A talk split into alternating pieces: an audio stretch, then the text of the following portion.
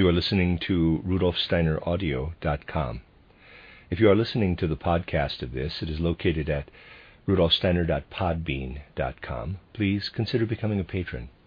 As well, there are two publishing houses, steinerbooks.org in America and rudolfsteinerpress.com in England, who are the sole publishers of Steiner into English and have given me permission to do these recordings. Please consider patronizing them as well. You are listening to rudolfsteineraudio.com. This is a reading of a collection of lectures by Rudolf Steiner entitled Spiritualism, Madame Blavatsky, and Theosophy. This is lecture 18, entitled The Opposition to Spiritual Revelations, given in Dornach on June 12, 1923. It begins with an ellipsis. Blavatsky's works have very little to do with anthroposophy. I do not, however, want simply to characterize the history of the anthroposophical movement, but also to characterize its aspects that relate to the society. That requires the kind of background I have given you. If we want to be critical, it is of course quite easy to dismiss everything that can be said about Blavatsky by pointing to the questionable nature of some episodes in her life. I could give you any number of examples. I could tell you how, within the society that took its cue from Madame Blavatsky and her spiritual life, the view gained ground that certain insights about the spiritual world became known because physical letters came from a source that did not lie in the physical world. Such documents were called the, in quotes, Mahatma letters. It then became a rather sensational affair when evidence of all kinds of sleight of hand with sliding doors was produced. There are other such examples. But for the moment, let us take another view, ignoring everything outward and simply examining her writings.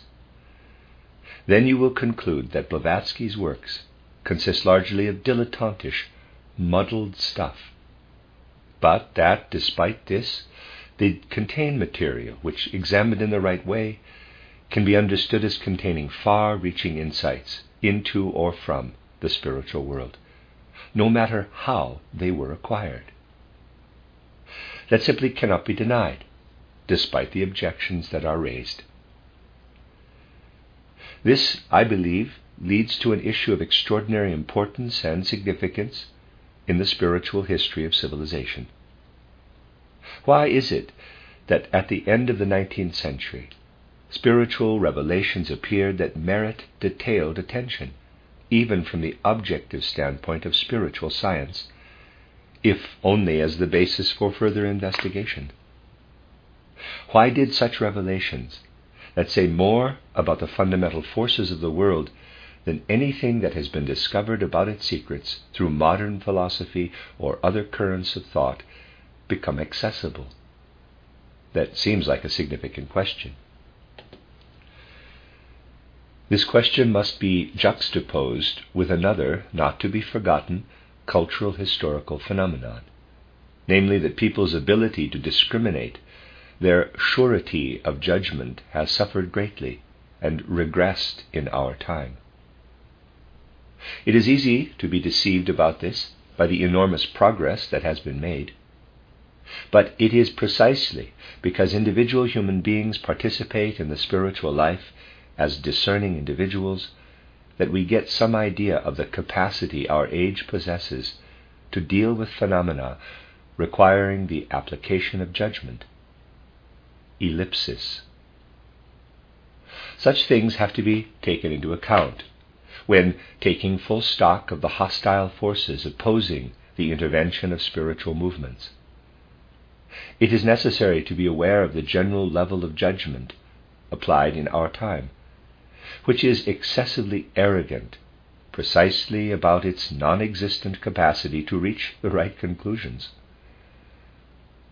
It was, after all, a very characteristic event that many of the things traditionally preserved by secret societies, which were at pains to prevent them from reaching the public, should suddenly be published by a woman, Blavatsky, in a book called Isis Unveiled.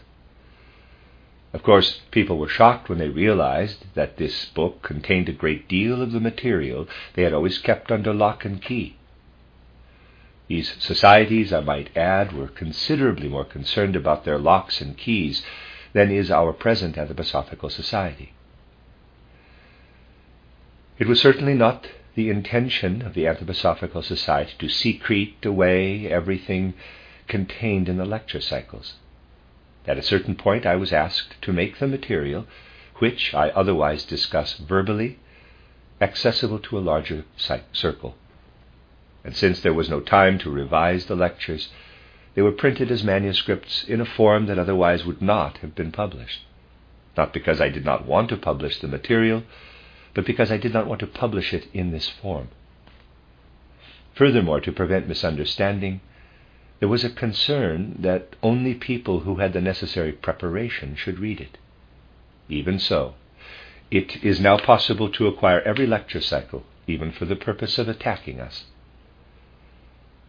The societies that kept specific knowledge under lock and key and made people swear oaths they would not reveal any of it made a better job of protecting these things.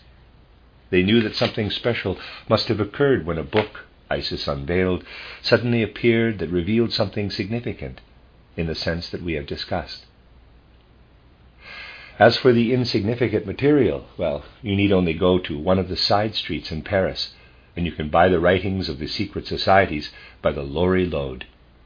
As a rule, these publications are worthless. But Isis Unveiled was not worthless. Its content was substantive enough to identify the knowledge it presented as something original, revealing ancient wisdom that had been carefully guarded until that moment.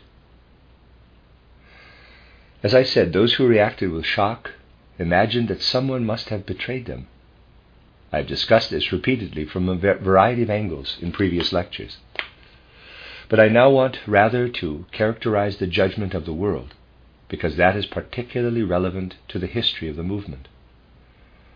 After all, it was not difficult to understand that someone who had come into possession of traditional knowledge might have suggested it to Blavatsky for whatever reason, and it need not have been a particularly laudable one.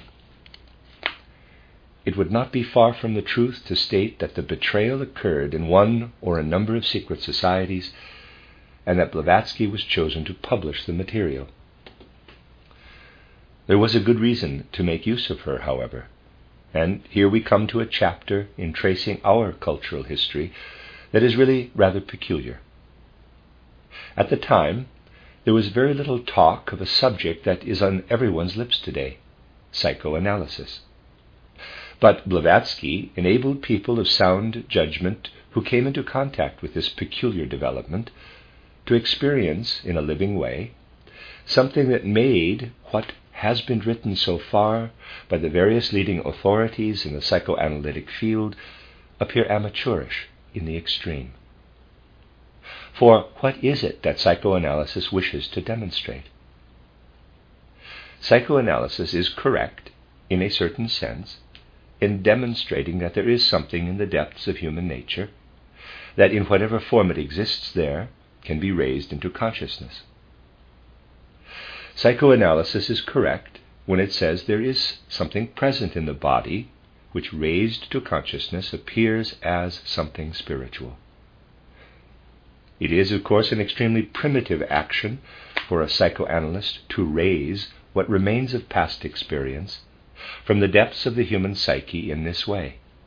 It is a primitive thing to raise past experience that has been assimilated with insufficient intensity to satisfy the emotional needs of a person, so that it has sunk to the bottom, as it were, and settled there as sediment, creating an unstable rather than a stable equilibrium. But once brought into consciousness, it is possible to come to terms with such experiences, thus liberating the human being from their unhealthy presence. Ellipsis.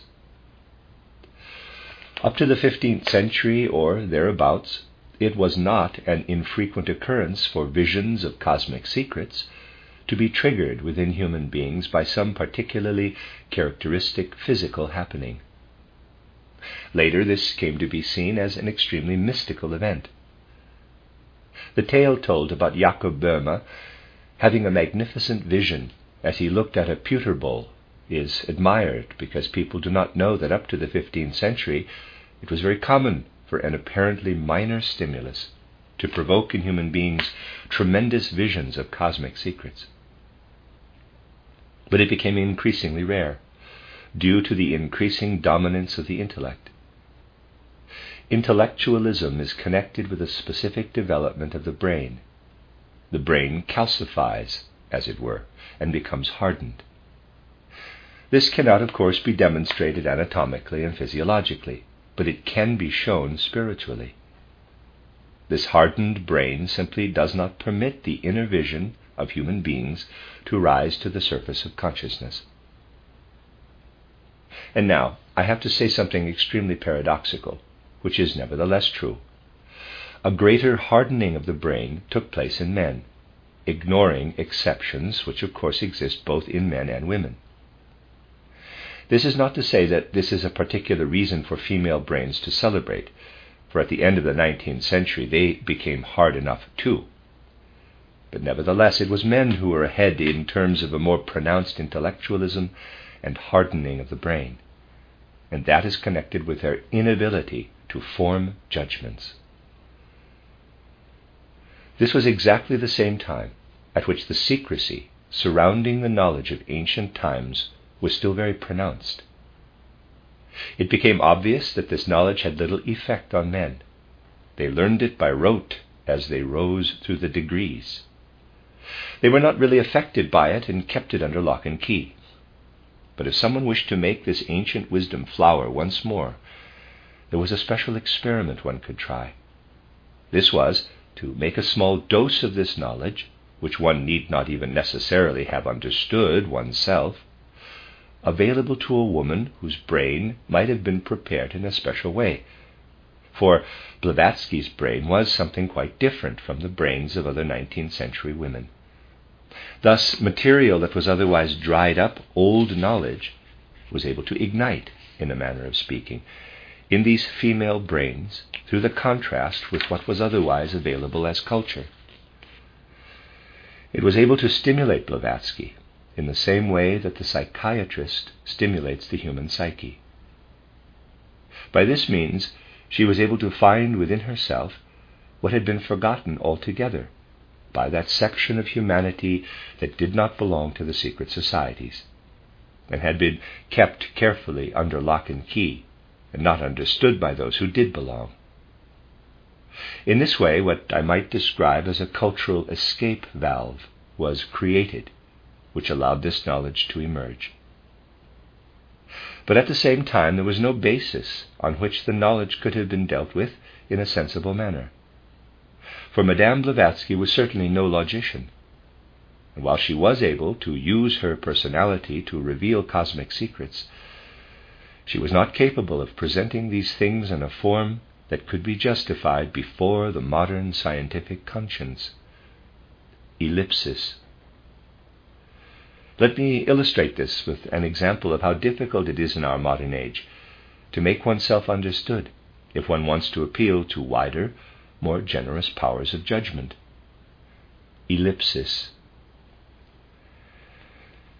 There was a period at the turn of the century in Berlin during which a number of Giordano Bruno societies were being established, including a Giordano Bruno League. Its membership included some really excellent people who had a thorough interest in everything contemporary that merited the concentration of one's ideas, feelings, and will. And in the abstract way in which these things happen in our age, the Giordano Bruno League also referred to the Spirit. A well known figure who belonged to this league titled his inaugural lecture, lecture quote, No Matter Without Spirit. Close quote. But all this lacked real perspective, because the spirit and the ideas being pursued there were fundamentally so abstract that they could not approach the reality of the world. What annoyed me particularly was that these people introduced the concept of monism at every available opportunity. This was always followed with the remark that the modern age had escaped from the dualism of the Middle Ages. The waffle about monism and the amateurish rejection of dualism annoyed me. I was annoyed by the vague pantheistic reference to the Spirit, which is present, well, everywhere the word became devoid of content. I found all that pretty hard to take. Actually, I came into conflict with the speaker immediately after that first lecture on, quote, no matter without spirit, quote, which did not go down well at all. But then all that monistic carrying on became more and more upsetting. So I decided to tackle these people in the hope that I could at least inject some life into their powers of discernment. And since a whole series of lectures had already been devoted to tirades against the obscurantism of the Middle Ages, to the terrible dualism of scholasticism, I decided to do something to shake up their powers of judgment. I am currently accused of having been at that time a rabid disciple of Haeckel. I gave a lecture on Thomas Aquinas and said, in brief, that there was no justification to refer to the Middle Ages as obscurantist specifically in respect to the dualism of Thomism and scholasticism. As monism was being used as a catchword, I intended to show that Thomas Aquinas had been a thorough monist. It was wrong to interpret monism solely in its present materialistic sense. Everyone had to be considered a monist who saw the underlying principle of the world as a whole, as the monon, so I said that Thomas Aquinas had certainly done that, because he had naturally seen the monon in the divine unity underlying creation. One had to be clear that Thomas Aquinas had intended, on the one hand, to investigate the world through physical research and intellectual knowledge, but on the other hand, it, he had wanted to supplement this intellectual knowledge with the truths of revelation. But he had done that precisely to gain access to the unifying principle of the world. He had simply used two approaches. The worst thing for the present age would be if it could not develop sufficiently broad concepts to embrace some sort of historical perspective. In short, I wanted to inject some fluidity into their dried out brains, but it was in vain and had a quite extraordinary effect. To begin with, it had not the slightest meaning to the members of the Giordano Bruno League. They were all Lutheran Protestants. It is appalling that, they said, we make every attempt to deal Catholicism a mortal blow, and now a member of this self-same Giordano Bruno League comes along to defend it. They had not the slightest idea what to make of it. And yet they were among the most enlightened people of their time. It is precisely through this kind of thing that one learns about the powers of discrimination. One learns, too, about the willingness to take a broadly based view of something that does not rely on theoretical formulations, but seeks to make real progress on the path to the Spirit, to gain real access to the spiritual world. Whether or not we gain access to the spiritual world does not depend on whether we have this or that theory about spirit or matter but on whether we are in a position to achieve a real experience of the spiritual world. Spiritualists believe very firmly that all their actions are grounded in the Spirit, but their theories are completely devoid of it. They most certainly do not lead human beings to the Spirit. One can be a materialist, no less, and possess a great deal of spirit. It too is real spirit even if it has lost its way. Of course, this lost spirit need not be presented as something very valuable, but having got lost, deluding itself that it considers matter to be the only reality, it is still filled with more spirit than the kind of unimaginative absence of anything spiritual at all, which seeks the spirit by material means because it cannot find any trace of spirit within itself. When you look back, therefore, at the beginnings, you have to understand the great difficulty with which the revelations of the spiritual world entered the physical world in the last third of the 19th century. Those beginnings have to be properly understood if the whole meaning and the circumstances governing the existence of the movement are to make sense. You need to understand, above all, how serious was the intention in certain circles not to allow anything that would truly lead to the Spirit to enter the public domain. There can be no doubt that the appearance of Blavatsky was likely to jolt very many people who were not to be taken lightly. And that is indeed what happened. Those people who still preserved some powers of discrimination reached the conclusion that here there was something that had its source within itself. One need only apply some healthy common sense, and it spoke for itself. But there were, nevertheless, many people whose interests would not be served by allowing this kind of stimulus to flow into the world. But it had arrived in the form of Blavatsky, who, in a sense, handled her own inner revelation in a naive and helpless manner.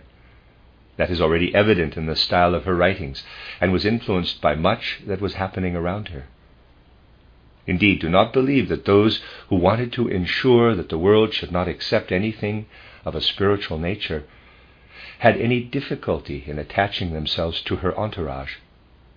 In a sense, she was gullible because of her naive and helpless attitude to her own inner revelations. Take the affair with the sliding doors through which the Mahatma letters were apparently inserted, when in fact they had been written and pushed in by someone outside. The person who pushed them in deceived Blavatsky and the world. Then, of course, it was very easy to tell the world that she was a fraud. But do not understand, but do you not understand that Blavatsky herself could have been deceived? For she was prone to an extraordinary gullibility precisely because of the special ta- lack of hardness, as I would describe it, of her brain. The problem is an exceedingly complicated one and demands, like everything of a true spiritual nature that enters the world in our time, a quality of discernment, a quality, a healthy common sense. Ellipsis, end of lecture 18.